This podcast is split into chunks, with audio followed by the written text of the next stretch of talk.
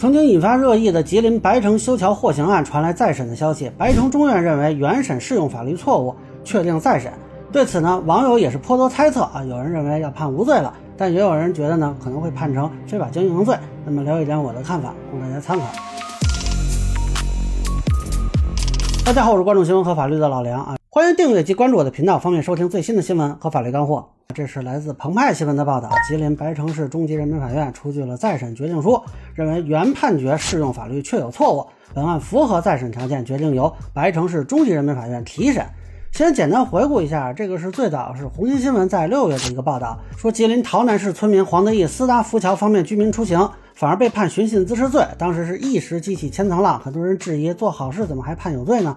但是后来呢，这个报道的内容遭到了质疑，特别是后续完整的判决书内容流出之后啊，有人认为是反转了。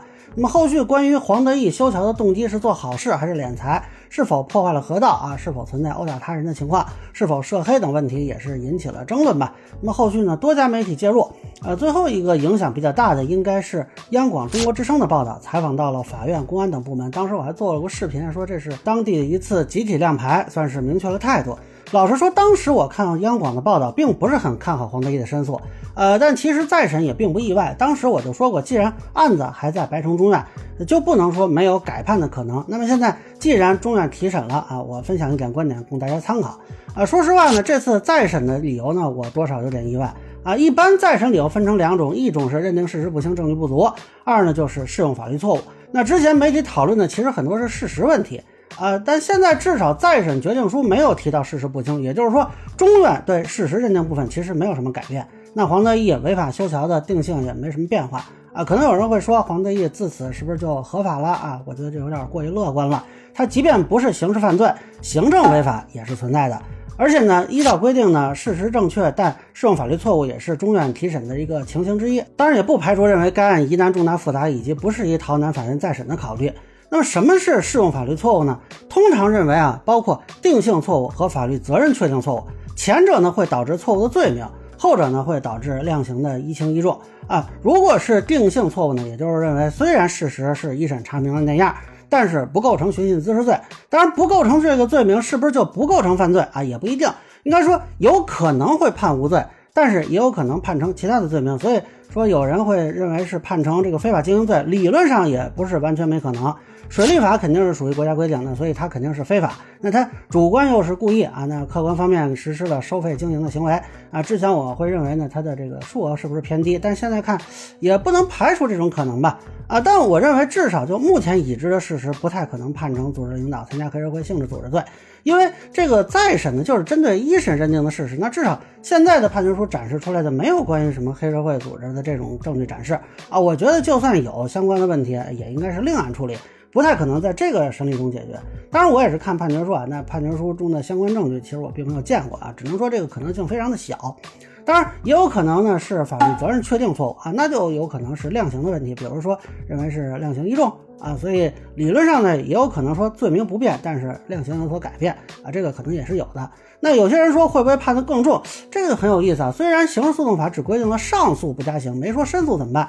但是最高法呢，关于适用刑事诉讼法的解释有一条是，除人民检察院抗诉的以外，再审一般不得加重原审被告人的刑罚。这个措辞很有趣啊，他是说一般不得啊。那什么叫一般？他没有解释啊。现在黄德义的一审判的是缓刑，那要按照一般情况呢，哎就不会判实刑啊。那他是不是这个一般情况呢？啊，这个就不是我能判断了。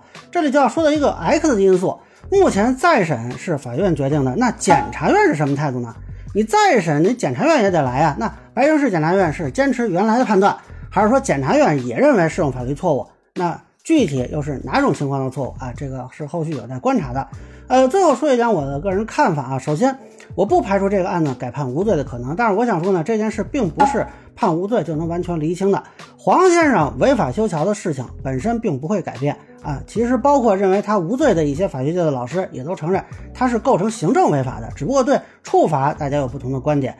那么这个案例呢，其实也向公众普及了修桥修路也是要依法进行的法律常识。你既然不能在陆地上随便占一块地啊去搭建建筑物，你怎么又会能去占据一段河道自行修桥呢？难道山川河流没有产权吗？